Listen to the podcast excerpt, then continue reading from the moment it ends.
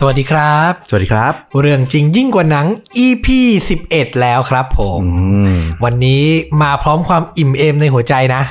เพราะว่าจำนวน Subscriber ใน YouTube ถือว่าค่อนข้างเติบโตไปในทิศทางที่ดีทีเดียวอ๋อเออคนอื่นอาจจะมองว่าน้อยนะ แต่ของเราเรารู้สึกว่าเยอะมากจากตอนแรกมีอยู่ประมาณ 200 ต้นต้นเอาตกใจนึกว่าห้าคนมันฝันกันเองนะ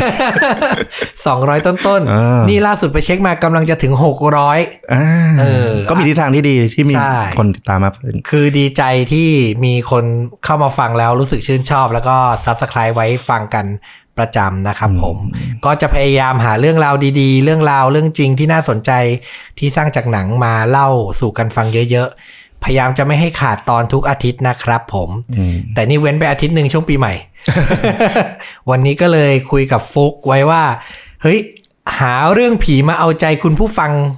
กันหน่อยดีกว่า อ่าอ่าเพราะดูแล้วน่าจะชอบกัน ยอดวิวคลิปเรื่องผีๆนี่คนติดตามค่อนข้างโอเค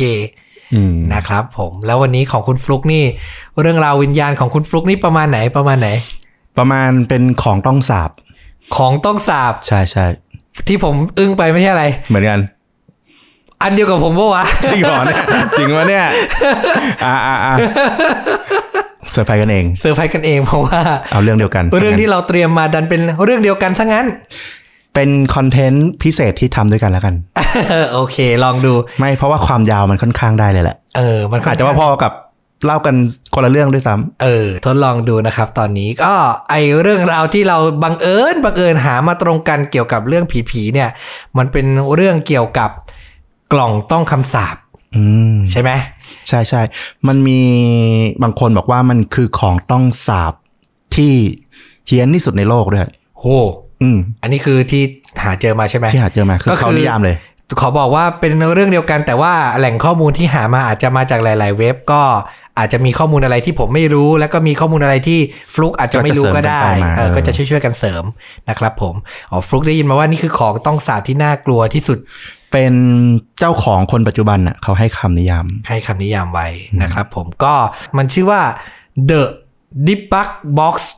ใช่ไหมอ่านว่า Debug ปะ ดิบบุ๊กดิบบักประมาณเนี้ยอ่าประมาณนี้เนาะเสียงมันคล้ายๆเพราะว่าเราพยายามเปิด Google เพื่อแบบว่าฟังสำเนียงแล้วมันก็จะเรียกประมาณเนี้ย Debug ประมาณเนี้ยภาษาดิมันบักมันภาษาฮิบรูอะอ่ามันเป็นก็ภาษาฮิบรูภาษาเรก็ไม่ยิวเป๊ะงั้นอืมนะครับผมก็คำว่า debug เนี่ย ผมเรียก debug แล้วกัน ที่เขาบอกว่าแปลมามันจะแปลว่าแบบว่าอารมณ์เหมือนแบบ การเข้าสิงเข้าครอบครองอืมร่างอืมอะไรประมาณนี้ แปลเป็นภาษาอังกฤษก็จะประมาณพวกแบบ possession อะอืมอืมอ่า ประมาณนี้คือการเข้าครอบครองร่างเข้าสิงร่าง สิงสู่นะครับผม ซึ่งเรื่องราวของเจ้าของชิ้นนี้เนี่ย มันถูกทำมาเป็น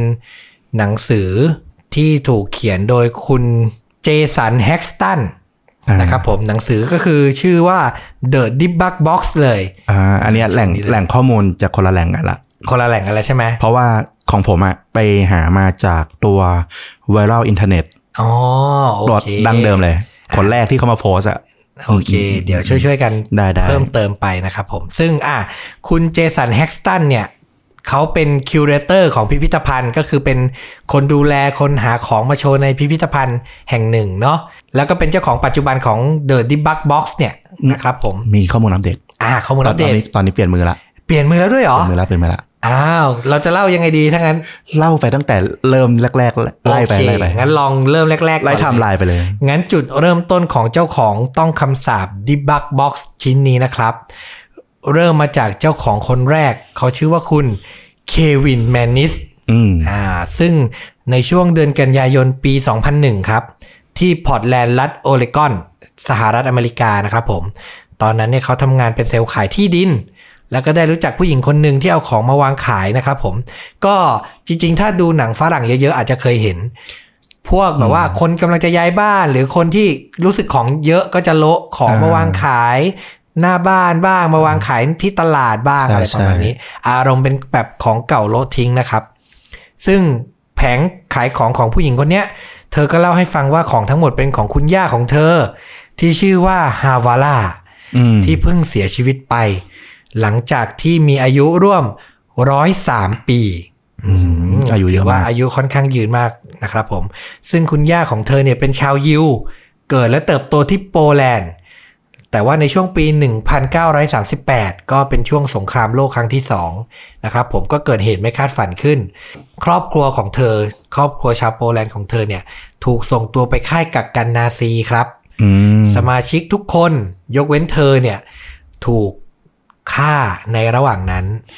มีเพียงเธอและเพื่อนสาวไม่กี่คนที่หลบหนีมาได้ แล้วก็อพยพจากโปแลนด์เนี่ยไปอยู่สเปนจนกระทั่งสงครามสิ้นสุดลงนะครับอ่าซึ่งระหว่างนั้นเนี่ยระหว่างที่หลบหนี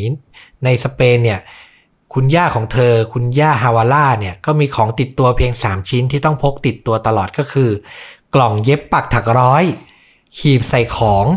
และสิ่งสำคัญที่คุณย่าหวงเห็นมากๆ ก็คือกล่องใบนี้ครับ ซึ่งเธอบอกว่ามันเป็น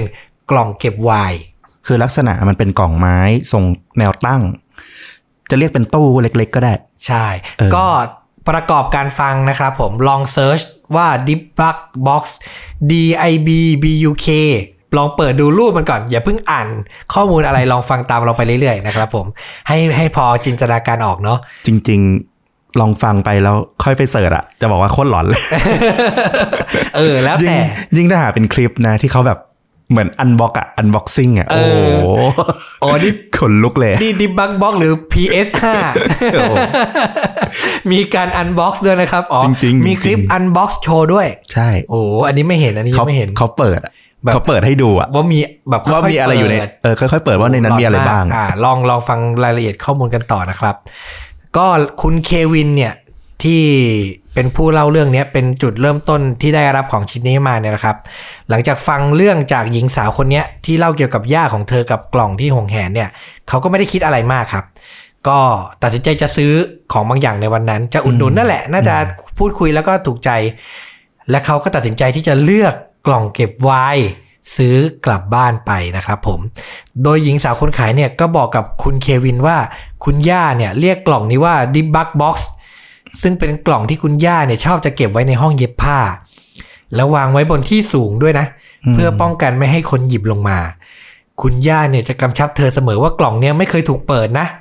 และบอกเธอว่าห้ามเปิดเด็ดขาดเธอก็พยายามถามคุณย่าแหละว่าในกล่องมีอะไร คุณย่าก็ตอบว่าในกล่องเนี้ยมี ดิบบักและก็มีเคเซลิมอยู่อืมอ่านะครับผมซึ่งคำแปล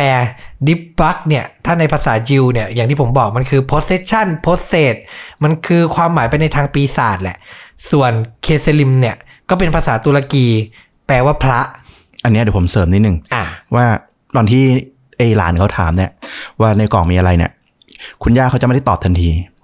แต่ว่ามันจะเป็นเหมือนความเชื่อของยิวอะ เวลาพูดถึงบางสิ่งที่มันไม่ดีอะอืมเหมือนคนไทยเวลาแบบพูดอะไรไม่ดีตบปากอะไรเงี้ยอืมนี่หรอกไหมเขาชนยิวเขาจะแบบเหมือนถุยถุยใส่มืออะสามครั้งถุยถุยถุยแล้วก็ค่อยบอก ถุยน้ำลายหรือว่าถุยลม ถุยเป็นลมคือเป็นแค่เชิงสัญลักษณ์อะถุยถุยถุยอ๋อก็อืมแต่ของยิวมันจะใช้เป็นประมาณพุพุพุอะไรประมาณเนี้ยอ๋อแต่คือในความหมายก็คือแบบอันเนี้ยลักษณะเนี้ยเวลาจะกล่าวถึงสิ่งที่ไม่ดีเหมือนไม่ให้มันเข้าตัวอ๋ออมอันนี้ก็เป็นเคสความเชื่อใช่ใช่แสดงว่ากล่องเนี้ยเนี่ยไม่ธรรมดามากๆ เสริมอีกนิดนึงก็คือ คุณย่าเนี่ยเคยบอกเธอไว้แล้วด้วยว่า หลังจากที่คุณย่าเสียชีวิตลงเนี่ย ให้ฝังกล่องเนี้ยลงไปในหลุมฝังศพ พร้อมกับร่างของคุณย่าด้วยอืมนะครับผมแต่ว่าเพราะธรรมเนียมชาวยิวเนี่ยเขาไม่นิยมอืมที่จะทำแบบนั้นคือฝังสิ่งของลงไปกับศพอืมนะครับผมทำให้คำขอของคุณย่าคำขอเนี้ยถูกปฏิเสธจากเหล่าญาติๆไป ก็เป็นผลให้เจ้ากล่องเนี้ยอยู่ในปัจจุบันแล้วก็มาอยู่ในมือของคุณเควินในที่สุดอืม นะครับผม คุณเควินก็หลังจากฟังเรื่องราวทั้งหมดแล้ว ก็ไม่ได้คิดอะไรยังไม่ได้คิดอะไร แค่รู้สึกว่าคุณยายเนี่ยคงหวงกล่องนี้มากใช่ๆนะครับผมก็เลยตัดสินใจว่าโหอย่างนี้ถ้าซื้อไปก็คงไม่ดีแล้วอืมขนาดจะตายแล้วยังอยากให้ฝังไปด้วยอะคือมันคงมีค่าทางจิตใจอะเนอะในของครอบครัวอะไรอย่างเงี้ยใช่ คุณเควินเนี่ยก็เลยตัดสินใจจะคืนให้หญิงสาวไป แต่หญิงสาวก็ปฏิเสธอืมโดยบอกว่า เขาซื้อไปแล้วอะยังไงคุณก็ต้องเอาไป และขนาดเควินถึงขนาดบอกว่า โอเคไม่เป็นไร งั้นไม่ต้องเอาเงินที่ผมให้ไปอะคืนผมก็ได้อืมแต่เอากล่องคืนไปเถอะเกรงใจคุณย่าอืมคุณย่าน่าจะห่วงมาก ผู้หญิงคนนี้ก็ยังไม่รับคืนอยู่ดีครับผมเป็นเราเราคงรู้สึกแปลกๆแล้วแหละเออ แล้วเธอเนี่ยก็ดูหงุดหงิดและฉุนเฉียวขึ้นเรื่อยๆ สุดท้ายเควินก็เลยต้องนำเจ้ากล่องดิบบักบ็อกซ์เนี้ยกลับไปด้วยนะครับผม โดยเขาตั้งใจว่า อยากจะเอากล่องเนี้ยที่มันดูเป็นของเก่าเนี้ยไปให้แม่เป็นของขวัญวันเกิด และเรื่องชวนขนหัวลุกก็เริ่มต้นขึ้นจากนั้นครับอืมอ่าเควินเนี่ยเขาเปิดร้านขายเฟอร์นิเจอร์เล็ก ๆ เนาะใช่ไว้เขาก็นำเจ้ากล่องวายเนี่ยไปเก็บไว้ที่ชั้นใต้ดินของร้านครับ ซึ่งเป็นส่วนออฟฟิศจากนั้นก็ออกไปทำธุระข้างนอก ก็โดยปล่อยให้พนักงานเฝ้าร้านเนี่ย เฝ้าร้านอยู่เพียงลำพัง ในเวลาไม่ถึงชั่วโมง พนักงานก็โทรศัพท์เข้ามาหาเขาด้วยน้ำเสียงที่ตื่นตระหนกสุดขีด แล้วก็เล่าว่ามีคนบุกรุกเข้ามาในร้านอืมที่อยู่ชั้นใต้ดิน โดยเธอเนี่ยไม่เห็นว่าเป็นใคร แต่สิ่งที่เธอได้ยินน่ะ ก็คือเธอได้ยินเสียงสะบดสาบแช่งอะอืมแล้วก็มีเสียงกระจกแตกน่ากลัวมากเลยเธอพยายามจะหนีนะ แต่ประตูทางออกฉุกเฉิน แล้วก็ประตูเหล็กของร้านอะเออล็อก โดย จากข้างนอกแล้วเปิเปิดดไม่ไม่ได้ได้อะโดยไม่มีเหตุผลใดๆเลย ล็อกซะงั้นเออเมื่อเควินเนี่ยได้ฟังพนักงานของร้านเล่าแบบนี้นะครับเออก็ตัดสินใจโทรหาตำรวจ เออเอออันนี้จากเรื่องเล่าจากในหนังสือเลยนะ แต่จู่ๆแบตเตอรี่มือถือก็ดับเออบังเอิญจัง เอาสิ เอาสิ จริงๆตั้งแต่ต้นแหละพล็อดมันดูแบบหนังมากเลย จนไม่ไม่น่าเชื่อเป็นเรื่องจริงอะนะครับ เขาก็เลยตัดสินใจวิ่งกลับไปที่ร้านทันทีครับเออแล้วก็พบว่าพนักงานสาวเนี่ยกำลัง ตัวสั่นเทาด้วยความกลัว เควินเนี่ยทำใจนับ 1 2 3 และเดินลงไปชั้นใต้ดิน เพื่อจะไปดูว่าเกิดอะไรขึ้น ที่ชั้นใต้ดินเนี่ยเขาก็ได้กลิ่นเหมือนฉี่แมวครับอืมอบอวนอยู่ข้างใน ใครเลี้ยงแมวอะจะเข้าใจเลยว่ามันฉุนมากเลยพวกกลิ่นสุดๆนะครับผม แต่ประเด็นคือร้านเขาไม่มีแมวครับอืมแปลกอีก ไม่รู้กลิ่นมาจากไหนนะครับ เควินพยายามจะเปิดไฟที่ชั้นใต้ดิน แต่มันกลับเสียครับ เขาดูสภาพรอบๆ แล้วก็พบว่าหลอดฟลูออเรสเซนต์10 หลอดในชั้นใต้ดิน ร่วงลงมาแตกกระจายบนพื้นหมดเลยอืมแน่นอนครับเขาเช็คไปทั้งหมดแล้ว ไม่พบผู้บุกรุกเลย ซึ่งมันเป็นไปไม่ได้เลยที่จะมีคนหลบหนีออกไป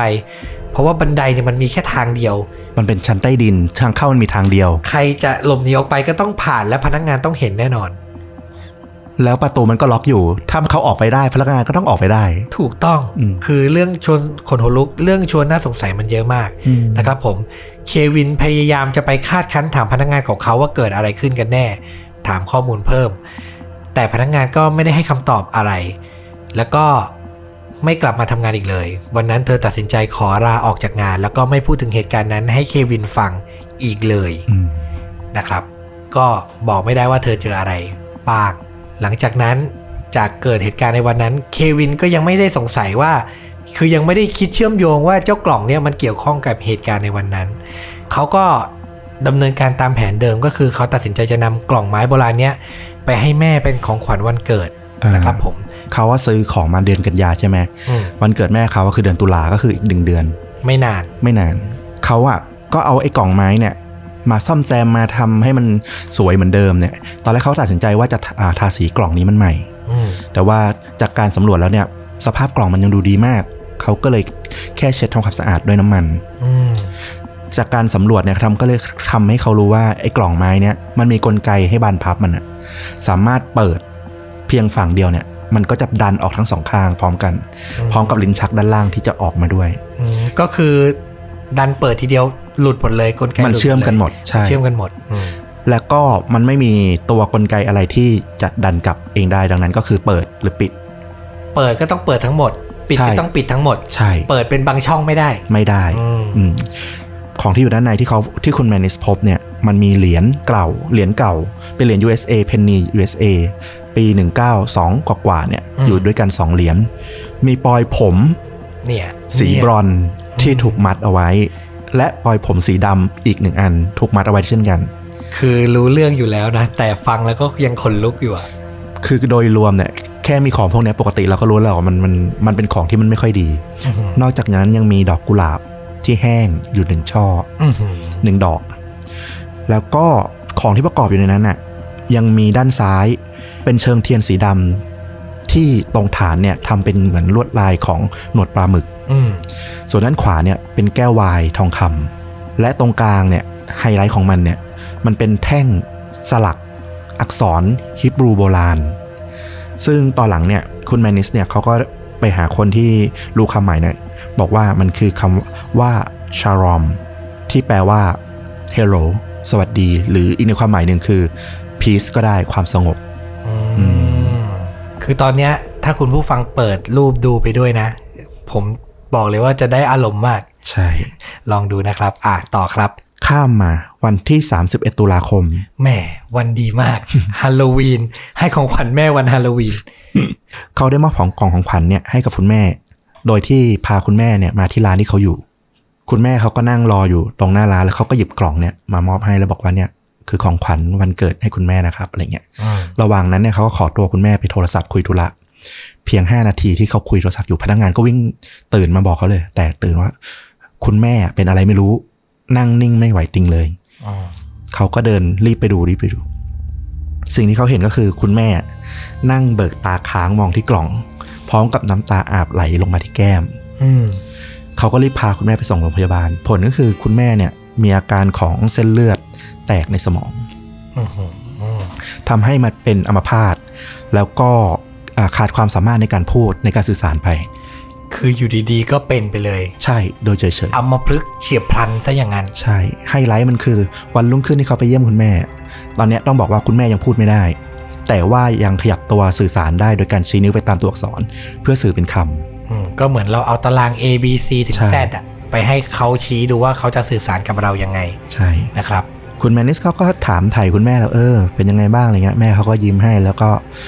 ชี้ไปที่ตัวอักษร N O G I F T คุณแมนนิสเขาก็คิด no gift เออสงสัยคุณแม่จำไม่ได้ว่าเขาให้ของขวัญไปแล้วอืมเออ เขาก็เลยถามคุณแม่ นี่ไงจำแน่เหรอให้ของของให้กล่องเป็นของขวัญนี่ไง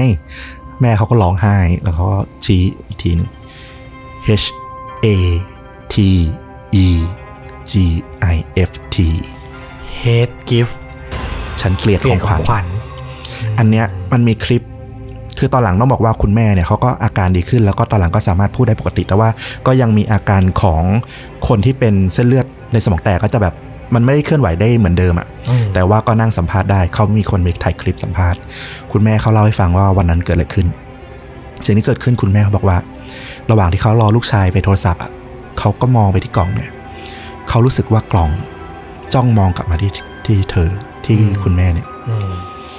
เธอก็รู้สึกแบบเหมือนโดนสะกดอะไรสักอย่างก็เลยเปิด เปิดกล่องนี้ดู บอกว่า ความรู้สึกตอนที่เปิดอะ มันเหมือนมีลมเย็นๆพัดออกมาจากกล่องมันอะแต่มันเป็นความรู้สึกที่รู้ได้เลยว่ามันเป็นสิ่งที่ไม่ดีอะอืมจากนั้นเธอก็เกิดอาการแบบอย่างที่บอกอะค้างไม่หมดค้างเบิกโพรงใช่แล้วรู้สึกก็เสียการควบคุมร่างกายไปเลย ใช่ ค้างไปเลย อืม จนสุดท้ายก็นำส่งที่โรงพยาบาล โอ้โห ถึงบอกลูกชายด้วยการชี้ตัวอักษรว่า Hate ใช่ Gift แต่คุณแมนนิสเขาก็ยังคิดว่าเออ คุณแม่ก็ไม่ชอบก็ไม่เป็นไร ให้คุณแม่หายดีก่อนอะไรค่อยว่ากันทีหลัง เขาโดยคือโดยไม่คุณต้องบอกว่าคุณเควินแมนนิสเนี่ย เป็นคนที่ไม่นับถือศาสนาอะไรเลยอืมและเขาไม่เคยเชื่อเลยเรื่องที่มันเหนือธรรมชาติ อาจจะด้วยลักษณะงานที่เขาต้องทำพวกซื้อของเก่าเอามาขายต่ออะไรเงี้ยทำให้เขาแบบไม่ค่อยสนใจเรื่องเรื่อง ลี้ลับอะไรมากมายอืมอืมนะครับ ผมก็หลังจากนั้นคุณเควินแมนนิสก็เลยยังไม่ได้พบความเชื่อมโยงและยังไม่ได้เชื่ออย่างที่ฟลุกบอกอืมเขาก็เลยยกกล่องเนี้ยเอาไปให้น้องสาวอืมต่อเนาะแต่เธอก็ส่งคืนหลังจากผ่านไปได้เพียงหนึ่งสัปดาห์ พร้อมกับบอกพี่ชายว่า ประตูของตู้มันปิดไม่เข้าทุกครั้งที่ปิดลง หมายในความว่าอ่า เธอเอากล่องใบเนี้ยไปเก็บอยู่ในตู้ที่บ้านอืมแต่ทุกครั้งที่เธอกลับมาที่ตู้ ตู้ก็จะถูกเปิดขึ้นมาอยู่ตลอด โดยไม่มีเหตุผลอ่าโดยไม่มีใครเปิดเมื่อกี้ที่บอกว่าตอนที่คุณแมนิสเขาตรวจสอบตู้เนี่ยบอกแล้วว่ามันไม่มีกลไกอะไรอืมไม่มีสปริง ไม่มีกลไกใด ๆ ที่เปิดแล้วมันจะปิดเองหรือปิดแล้วมันจะเปิดเองได้อืมนะครับ แต่เหตุการณ์นี้ก็เกิดขึ้นกับน้องสาวเขา ก็ยังไม่พอครับ น้องสาวไม่ชอบไม่รับ เขาก็เอาไปให้น้องชายต่อ คุณเควินนี่ก็ใช้ได้เหมือนกันเออจริง ๆ นะ ถ้าเป็นถ้าเป็นคนไทยคนเอเชียเนี่ย น่าจะเผาทิ้ง น่าจะผ่านอืมเอ้ยเมื่อกี้ที่บอกไปอย่างหนึ่งถ้าไปดูคลิปเมื่อกี้น่าจะมีคนเปิดดูละอืมคิดเหมือนกันแม้ว่ามันคล้ายๆพวกตู้หรือแท่นบูชาป้ายวิญญาณแบบของทางเอเชีย นิดหนึ่งเออรู้สึกยิ่งยิ่งแท่นหินที่สลักตัวอักษรตรงกลางเนี่ยใช่เลย ใช่ เหมือนเป็นแท่นแบบบางอย่างที่แบบ แล้วของที่ประกอบอยู่ข้างในนั้นอะคือถ้าเป็นเรามองเรารู้เลยแหละว่ามันคือพิธีกรรมอะไรสักอย่าง ใช่นะครับอะก็น้องสาวแค่อาทิตย์เดียวเอามาคืน น้องชายทำลายสถิติครับ ภายใน 3 วันครับ ส่งกลับคืนให้คุณเควิน แล้วก็อ้างว่ากล่องเนี้ยส่งกลิ่นประหลาดเออเหมือนกลิ่นมะลิ ส่วนภรรยาของน้องชายบอกว่ากลิ่นมันเหมือนฉี่แมว ไปเข้ากับที่คุณแมนิสเคยบอกว่าได้กิเอ่อ ที่ได้พนักงานที่ชั้นใต้ดินเออใช่พนักงานร้านบอกอืมคุณแมนิสก็ก็คุณเควินก็ได้ใช่กลิ่นด้วยนะครับผม คนในครอบครัวเจอไปหมดแล้ว ไม่มีใครรับกล่องนี้ได้แล้วสุดท้ายเนี่ย คุณเควินก็เลยตัดสินใจขายต่อ ต้องบอกว่าให้คุณแม่ไม่เอาใช่ไหมให้น้องให้ในที่สาวให้น้องสาวให้น้องชายไม่เอา ให้แฟนตัวเองก่อนอืมปรากฏว่าสามวันแฟนบอกว่าขายให้ฉันทีฉันไม่เอา เขาก็เลยไปขาย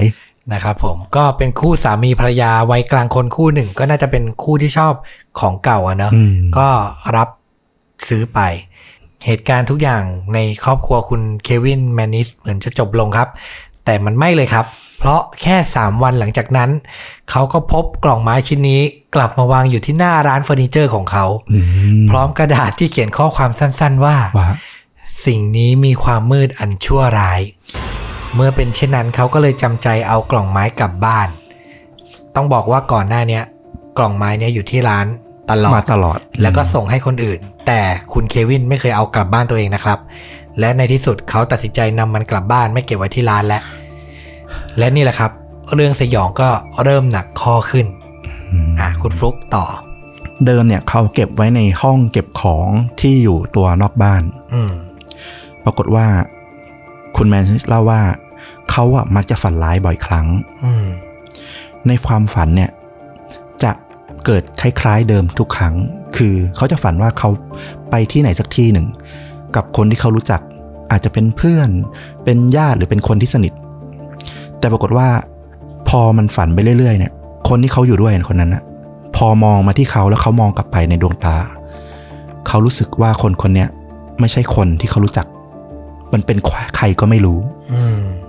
และภายในดวงตานั้นมัน มันสื่อมาถึงความชั่วร้ายบางอย่าง ที่เขารู้สึกได้เองทันทีเลยอืมก่อนที่ในความฝันเนี่ย คนคนนั้นน่ะจะกลายเป็นยายแก่ที่น่าเกลียดคล้ายๆแม่มดอืมเข้าบุกเข้ามาจู่โจมเขาทำลายเขาแล้วเขาบอกว่าทุกครั้งที่เขาตื่นมา เขาก็จะเห็นรอยฟกช้ำตามเนื้อตัว ที่ไม่รู้สาเหตุที่มาเหมือนกัน ยกเว้นว่ามันเป็นตำแหน่งเดียวกับที่ยายแก่ในฝันน่ะ ทำร้ายเขา แต่การนั้นคุณแมนิดเขาก็ยังไม่คิดว่า สิ่งใดๆทั้งหมดเนี่ยมันเชื่อมโยงอะไรกันกับกล่อง ต้องตั้งชื่อให้เขาว่าคุณแมนนิสโลกสวยอื้อหือเจอขนาดนี้แล้วนะ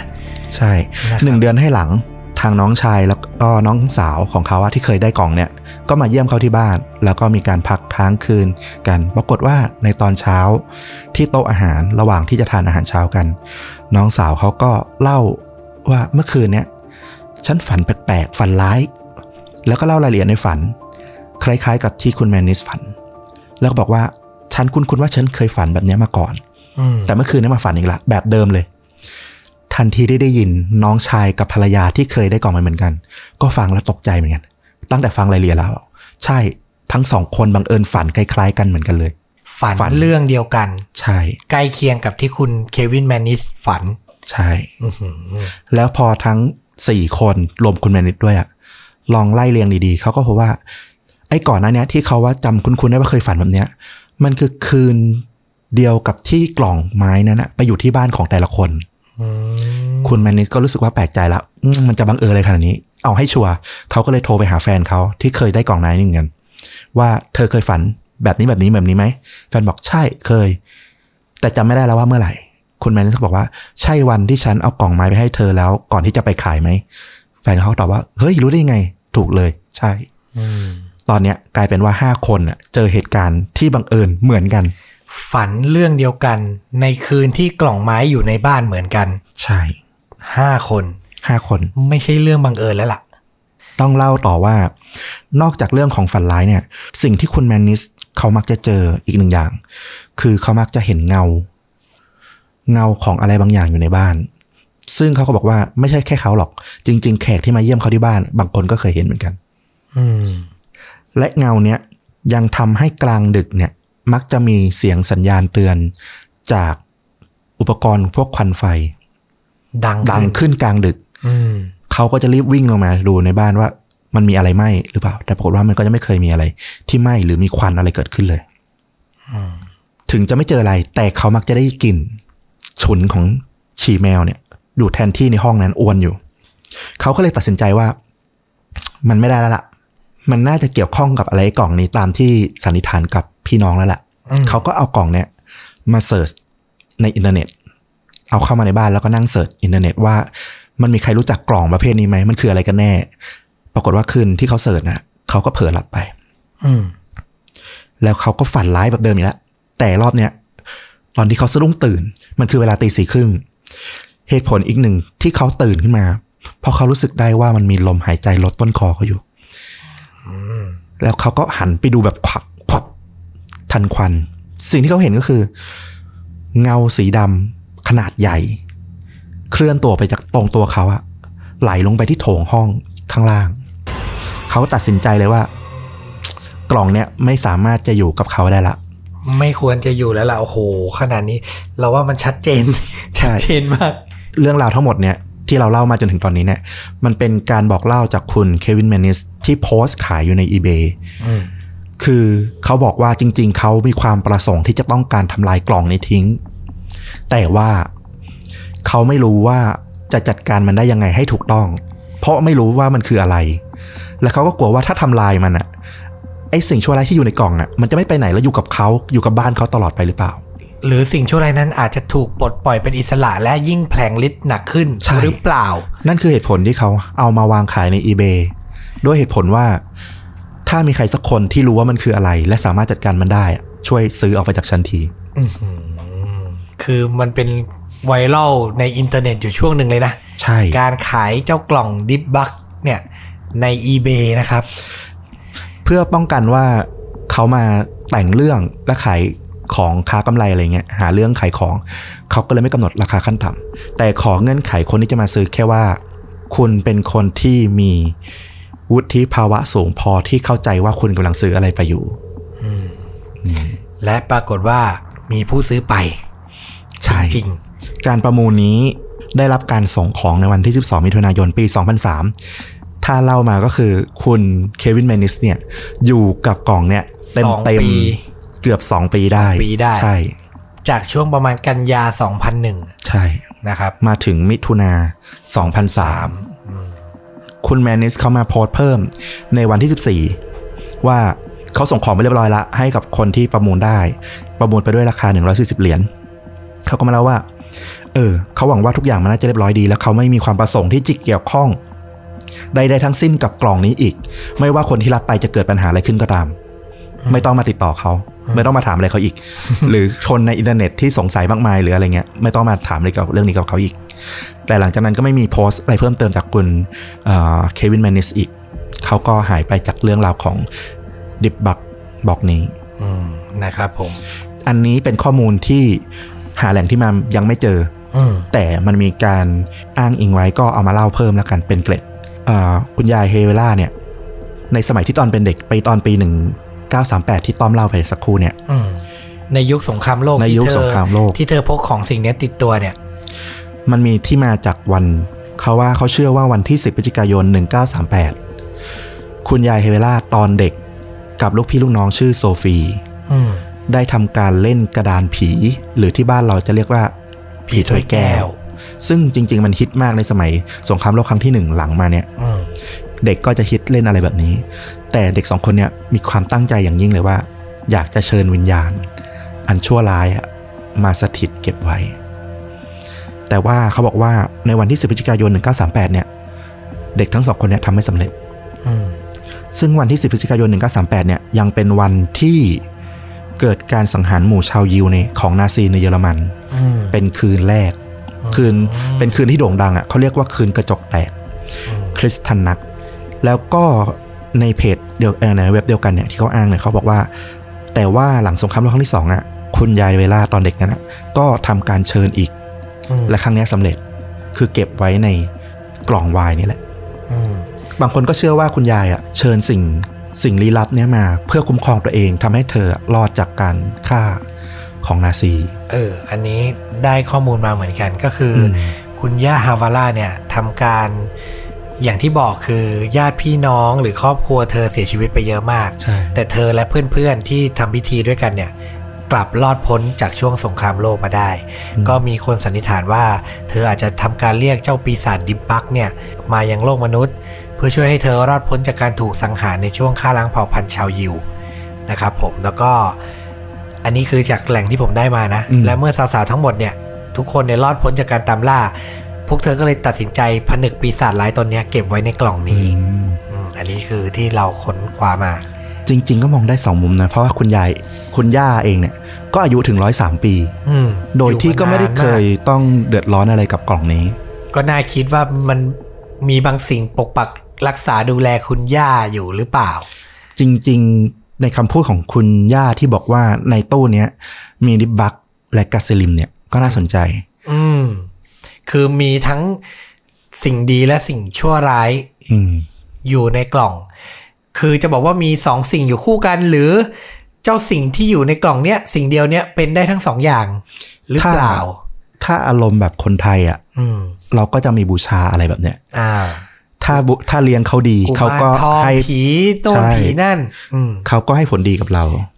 ถ้าเลี้ยงดีดูแลดีก็ได้โชคได้ลาบ ถ้าเลี้ยงไม่ดีก็เป็นอีกแบบหนึ่งใช่แต่กับเรื่องราวของดิบดิบบักเนี่ยที่เราเจอมาส่วนใหญ่ไม่ดีทั้งนั้น ไม่ค่อยดีเท่าไหไม่ดีร่ทั้งนั้น มาดูที่เจ้าของคนที่สองกันอ่า เขาเป็นนักศึกษาอยู่ที่มิสซิสซิปปีอืมเป็นคนที่ประมูลต่อจากคุณแมนนิสไปอืมในราคา 140 เหรียญเขาชื่อว่าไอโอซิสเนสกี้มั้ง อืมไอโอซิสเนี่ย หลังจากได้กล่องนี้มาเขาก็เริ่มเขียนบล็อกเล่าประสบการณ์ต่างๆ คอยอัปเดตอยู่ว่าเขาเจออะไรบ้างหลังจากที่ได้รับกล่องนี้มาอืมเขาบอกว่าเขาเชื่อว่ากล่องดิบบักเนี่ย เป็นสาเหตุที่ทำให้หลอดไฟในบ้านเขาทั้งหมดอะเกิดไหม้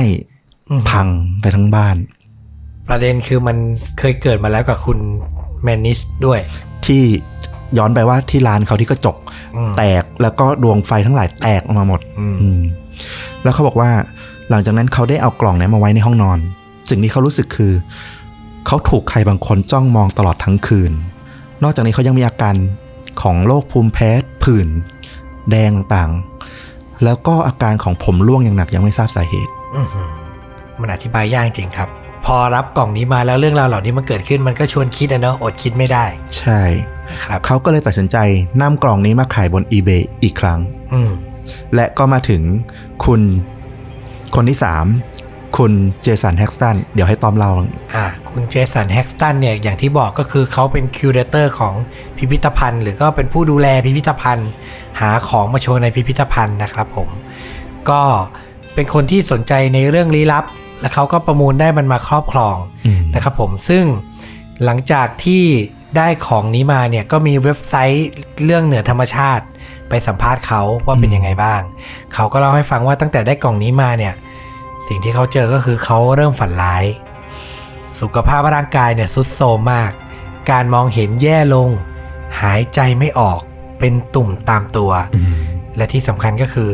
มักจะเห็นเงาดำๆเนี่ยลอยอยู่ในบ้านตลอดเวลาอืม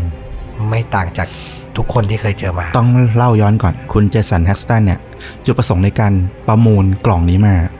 เพราะเขาเป็นนักวิทยาศาสตร์ คือเขาดูแลพิพิธภัณฑ์เกี่ยวกับเรื่องของการแพทย์อืมแล้วเขามีความตั้งใจเลยว่าจะเอากล่องเนี้ยมาพิสูจน์ให้ได้ว่ามันมีอะไรอยู่ในนั้นหรือเปล่าที่ทำให้เกิดปรากฏการณ์หลายหลายหลายอย่าง เช่น อุปกรณ์เครื่องใช้ไฟฟ้าที่อยู่ใกล้ ๆ แปรปรวน หรืออาการของความผิวปกติที่รู้สึกอารมณ์ไม่ดีมั่งหรืออาการแพ้ต่างๆ ที่เกิดขึ้นรวมถึงฝันร้ายด้วย เขาก็ยังน่าจะเชื่อว่ามันอาจจะเป็นเรื่องของเชื้อราหรือว่ามี พลังงานแม่เหล็กอะไรที่กล่องเลยหรือเปล่า เครื่องเขามาสำเขาก็เอามาตรวจนี่แหละ ก็คือสร้างสมมติฐานที่อ้างอิงจากหลักการวิทยาศาสตร์ขึ้นมา ใช่ นั่นเองนะครับผมก็เขาก็ให้มุมมองที่แตกต่าง แต่จุดตัดสินใจที่ทำให้เขารู้สึกว่าคุณแฮกสตันเขาต้องจัดการกล่องนี้ละอืมก็คือวันหนึ่งเขานั่งดูทีวีอยู่กับลูกชาย เขากับลูกชาย ก็เห็นเงาดำๆที่ว่าเนี่ยพาดผ่านไปอย่างที่มุมห้อง เขารู้สึกแล้วว่าเออ มันไม่ได้ละ มันไม่ใช่ฝันร้ายที่แบบโอเค อาจจะเกิดจากความฝันความฟุ้งซ่านคิดไปเอง สิ่งที่เขาเห็นมันเป็นอธิบายที่อธิบายด้วยวิทยาศาสตร์ไม่ได้ละอืมเขาก็เลย ติดต่อไปหาคุณแมนนิส เจ้าของคนแรกคนแรกเพื่อหาวิธีจัดการกับกล่องนี้ คุณแมนส์เขาก็ให้อ่าให้ข้อมูลเกี่ยวกับครอบครัวของของคุณย่าไป เขาก็เลยไปหารับบายเพื่อจะทำพิธีแรปบายก็คือเป็นนักบวชชาวยิวอะแหละ ก็ใช่ก็คือนักบวชของยิวครับเพื่อทำพิธีปิดผนึกกล่องนี้อีกครั้ง หลังจากนั้นที่เขาเล่าก็คือ เขาเอากล่องเนี้ยไปเก็บไว้ในที่ที่ไม่บอกใคร เพื่อให้มันหายไปจากโลกนี้อืมแต่ว่าปี 2018 มันกลับมาปรากฏตัวอีกครั้งต่อโลกนี้เหรอใช่ คุณเจสันแฮกสตันนี่เขาได้ไปในช่วงปีประมาณปีไหนนะ 2010 ต้นๆ เนาะประมาณนั้น เออ แล้ว 2018 ผ่านมาหลายปีเหมือนกันนะ น่าจะลืมกันหมดหแล้วกเจ็ดปีอะใช่ กลับมาอีกครั้ง กลับมาอีกครั้ง คนที่ได้ครอบครองจนถึงปัจจุบันนี้ มีชื่อว่าคุณแซคบาแกนส์เขาเป็นนักจัดรายการแนวล่าผีอืมแล้วก็มีพิพิธภัณฑ์ เก็บสิ่งของลี้ลับ เหนือธรรมชาติจากทั่วโลกเอาไว้ที่ LA ด้วยอืมอืม รายการที่เขาจัดชื่อว่า Ghost Adventure ก็เน้นเรื่องของการไปตะลุยตามสถานที่เหนือธรรมชาติต่างๆ รวมถึงไปพิสูจน์ของต้องสาบต่างๆ รวมถึงกล่องใบนี้ เหตุผลที่เขาได้มาคือคุณเจสันแฮกสตันตัดสินใจบริจาคกล่องชิ้นนี้ให้คุณบาแกนเอาไปเก็บที่พิพิธภัณฑ์อืมด้วยเหตุผลหนึ่งอาจจะเพราะว่าคุณแซคบาแกนเนี่ย มีกล่องดิฟบักเนี่ยอยู่แล้วหนึ่งอันอืมมีการสร้างขึ้นมาได้มากกว่าหนึ่ง จากที่หาข้อมูลคุณแซคแบกกันเนี่ยเขาให้ข้อมูลว่าเท่าที่เขาทราบมากล่องดิฟบักเนี่ย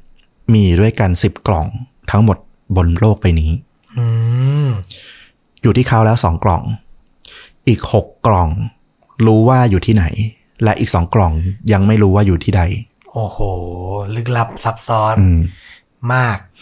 คุณบาแกนเขาก็เล่าว่า ตอนไอ้กล่องเนี่ย มันมาถึงเขามือเขาเนี่ยเขาก็ไปเก็บไว้ที่พิพิธภัณฑ์ เหตุการณ์ประหลาดก็คือ เพียงไม่นานหลังจากนั้นน่ะเขาค้นพบว่ามันมีรอยแตกตามผนังต่างๆ เหมือนกับว่ามีอะไรบางอย่างพยายามจะหนี ออกจากห้องจากพิพิธภัณฑ์ของเขาอะอืมอืมนอกจากนี้สตาฟแล้วก็คนที่มาเยี่ยมชมพิพิธภัณฑ์เนี่ย ต่างก็เคยเห็นเงาประหลาดๆรวมถึงบางคนก็มีอาการรู้สึกป่วย เป็นล้มหน้ามืด หรือบางคนก็มีอาการที่อารมณ์ไม่ดีเกี่ยวกาดขึ้นแบบผิดปกติอะไรอย่างเงี้ย นอกจากนี้คุณบาแกนเนี่ยเขาเคยทำการทดลองเปิดกล่องนี้ แล้วก็ได้เชิญนักร้องดังคนหนึ่ง มาร่วมชมด้วยอืมในปี 2018 นั่นแหละ คนคนนั้นก็คือ นักร้องที่ชื่อว่าโพสต์มาโลนเขาจะสักสักๆเยอะๆอะลองโพสลองน่าจะคุ้นหน้าลองหาดูอ๋อโพสต์มาโลนเพิ่งมีข่าวว่าคบกับแฟนใหม่ชาวญี่ปุ่นไป อะไรนั่นนะจำได้จำได้จำได้จำได้เอออ่าซึ่งโพสต์มาโลนเนี่ยเขาก็มาบอกว่า หลังจากที่เขาไปร่วมไอ้การพิสูจน์เปิดกล่องกับ dybbuk กับคุณแซคบาแกนเนี่ยเขาก็บอกว่าเขาเองอะก็รู้สึกว่าโชคร้ายอืมมากขึ้นจากนั้น โดยเหตุการณ์หลัก ๆ ที่เขาคิดว่าน่าจะเกี่ยวข้องกับกล่อง แล้วเขารู้สึกโดนคำสาปเนี่ยคือหนึ่งเครื่องบินที่เขาโดยสาร เกิดยางระเบิดโหอย่างที่สองรถโรลลอยส์ของเขาเนี่ย ถูกชน แล้วก็เหตุการณ์ที่สามคือบ้านบ้านเดิมของเขาเนี่ย ถูกยกเขาอืมเขารู้สึกว่าเออมันมันมีเรื่องซวยๆเกิดขึ้น ใหญ่ ๆ ซ้อนๆกัน หลังจากที่เขาไปสัมผัสกล่องนี้อืมนะครับ แต่น่าสนใจถือว่าเป็นเป็นวัตถุดิบเป็นของต้องคำสาปที่มีผู้คนที่ได้รับประสบการณ์กับมันค่อนข้างเยอะ แล้วก็ค่อนข้างน่ากลัวทีเดียวนะครับ ซึ่งภาพยนตร์ที่นำแรงบันดาลใจเรื่อง Deep Bug Box เนี่ย ไปสร้างก็คือเรื่อง The Possession อืมอ่าอันนี้ของผมคือ The Possession ของฟลุกเรื่องเดียวกันใช่ปะปี 2012 ใช่ไหม ใช่อะจริง ๆ คือเอาเขาโครงเรื่องมาจากแรงบันดาลใจจากของคุณเควินแมนนิสที่เอามาขายใน eBay เลยอืมเพราะมันเป็นไวรัลที่ดังมากแล้วก็มาเขียนหนัง แต่ไอตัวดิฟบักที่เป็นวิญญาณของยิวเนี่ย มันถูกเอาไปใช้ในหลังหลายเรื่องเหมือนกันอือฮึก่อนหน้านี้ก็มีอย่างเรื่องอันบอ n ที่อืมเดวิดเอสโกยาอ่า กำกับเรื่องแรกใช่ใช่ของขวัญเรื่องนี้ดังใช่เลยอันนี้ก็ดังเหมือนกันอืมอันนั้นก็จะเป็นวิญญาณที่ชื่อที่เป็น dybbuk เหมือนกันอืมอืมนะครับผมแต่ว่าเรื่องเนี้ยเราเห็น trailer แล้วก็ค่อนข้างน่าดูมากเรื่อง The Possession เนี่ยอำนวยการสร้างโดยเจ้าพ่อหนังสยองคนหนึ่งเหมือนกันนะใช่คุณแซมเรมี่นะ แซมเรมี่ก็พ่วงกับสไปเดอร์แมนไตรภาคแรกนะครับ แล้วเขาก็จะทำหนังผีดังๆ หลายเรื่องนะ Evil Evil Dead Evil Dead ถ้าในยุคนี้ก็มีไอ้นี่ อะไรนะ Me Drag Drag Me Me to to Hell Hell นี่ชัดๆเลยโอ้โหนะเรื่องนี้ที่สุดเลย และ The Possession นี่ก็เป็นอีกเรื่องหนึ่งนะครับผม ซึ่งนำแสดงโดยคุณเจฟฟรีย์ดีนมอร์แกนแฟนคลับ Walking Dead อ่าน่าจะเห็นหน้าปุ๊บเนี่ย จะคุ้นเลยเพราะว่าคุ้นๆเขาเป็นคนที่รับบทเป็นนีแกนเป็นอืมตัวร้ายหลักในช่วงซีซั่นท้ายๆ ซึ่งบทค่อนข้างเด่น คนจำเราว่าหเด่นได้เราว่าเด่นกว่าตัวเอกดิเด่นกว่าตัวเอกอีกใช่ ถือไม้เบสบอลพันเหล็กอะอ่าคนนั้นแหละคนนั้นแหละนะครับ รับบทเด่นในเรื่องนี้ก็ไปดู trailer มาก็ค่อนข้างน่ากลัว ก็เรื่องราวก็ใกล้เคียงกับเรื่องจริงที่เขาเล่าเลยก็คือ ตัวคุณเจฟฟี่ดีนมอร์แกนเนี่ยที่รับบทนำเนี่ยกับลูกสาวนะไปซื้อของเก่ามา ก็เป็นกล่องปริศนานี่แหละ แล้วก็เจ้ากล่องเนี้ยสิ่งที่อยู่ในกล่องก็เริ่มรังควานเขาแล้วก็เหมือนจะเข้าสิงหรือทำ ปฏิปฏิกิริยาใดๆกับลูกสาวเขานี่แหละใช่เออดูจาก trailer และดูจากผู้อำนวยการสร้างแล้วก็น่าสนใจเป็นหนังในปี 2012 มีเกร็ดในทีมงานสร้างด้วยนะอืมเขาบอกว่ามันมีฉากหนึ่งที่เขาถ่ายกัน แล้วมันมีผู้กำกับหรือผู้อำนวยการสร้างนี่แหละ ก็บอกกับทีมงานว่า จริง ๆ วันเนี้ยที่เรามาถ่ายกันอะ มันมีกล่อง dybbuk box อยู่ในที่นี้ด้วยนะอะกล่องของจริงอะอยู่ในเฮ้ยที่นี้ด้วยนะอืม เออ แต่ว่าก็ไม่ได้บอกว่าอยู่ตรงไหน แล้วก็ไม่มีทีมงานคนไหนอยากจะไปหา แต่เขาบอกว่าเออมันก็เหมือนจะเจอเหตุการณ์ประหลาดๆในตอนถ่ายทำเหมือนกันอย่างพวกไฟมีปัญหาอะไรอย่างเงี้ย เอออืมนะครับ ก็ไปลองหาชมกันดูได้ในปี 2012 นี่ก็เก็บรายได้ในสหรัฐไปถึง 82.9 ล้านเหรียญนะสำหรับหนังฟอร์มประมาณเนี้ยสยองขวัญเล็กๆเงี้ยเราว่าไม่ไม่ไม่ธรรมดาอืมนะครับผม นี่ก็เป็น เรื่องราวเรื่องจริงยิ่งกว่าหนังในวันนี้ ซึ่งก็รวมกันเล่าแต่ก็ถือว่าเป็นเรื่องราวที่ค่อนข้างยาวนะ ได้เลยนะเนี่ยใช่เนื้อหาค่อนข้างเยอะเลยทีเดียวเพราะว่าคนที่ได้เป็นเจ้าของมันไหลต่ออะนี่ก็เป็นเรื่องจริงยิ่งกว่าหนังสายสยองขวัญที่นำมาฝากกันในวันนี้นะครับผมก็ถ้าฟังแล้วชอบลองไปฟังย้อนหลังตอนเก่าๆ ก็มีเรื่องราวน่าสนใจค่อนข้างเยอะอยู่นะครับผมฝากติดตามกันด้วยกดไลค์กดแชร์ กด Subscribe นะครับ Facebook YouTube b l o g i t Spotify ได้หมดเลยนะครับ เราจะได้มีกำลังใจในการทำต่อไปนะครับสุดท้ายนี้ก็ผมฝากสวัสดีปีใหม่คนผู้ติดตามด้วยน่าจะเป็นอ่าคลิปแรกหลังจากกลับมาปีใหม่ ใช่ ฝากแต่สวัสดีปีใหม่ทุกคนนะครับ แล้วก็ขอบคุณมาก ๆ มันทุกนาทีที่คุณฟังคลิปนี้อยู่เนี่ยมันมีความหมายกับเราสองคนมากอืมอย่างที่เราบอกตั้งแต่ EP แรก ๆ แล้วว่าสิ่งที่เราต้องการคือสร้าง community เล็ก ๆ เอง ที่แบบว่า คนที่ชื่นชอบสิ่งที่เราเล่าอะ เออ ก็มาติดตามกันมา feedback กัน แล้วก็มาพูดคุยกัน ผ่านคอมเมนต์ผ่านใด ๆ ได้หมดเลยนะครับผมแค่นั้นแหละเราก็มีความสุขแล้วนะครับผมครับก็ฝากติดตามกันต่อไปเรื่อย ๆ แล้วเดี๋ยวจะหาเรื่องราวดีๆ สนุกๆ มาเล่ากันต่อนะครับ กับเรื่องจริงยิ่งกว่าหนัง พบกันใหม่ EP หน้านะครับ สวัสดีครับ สวัสดีครับ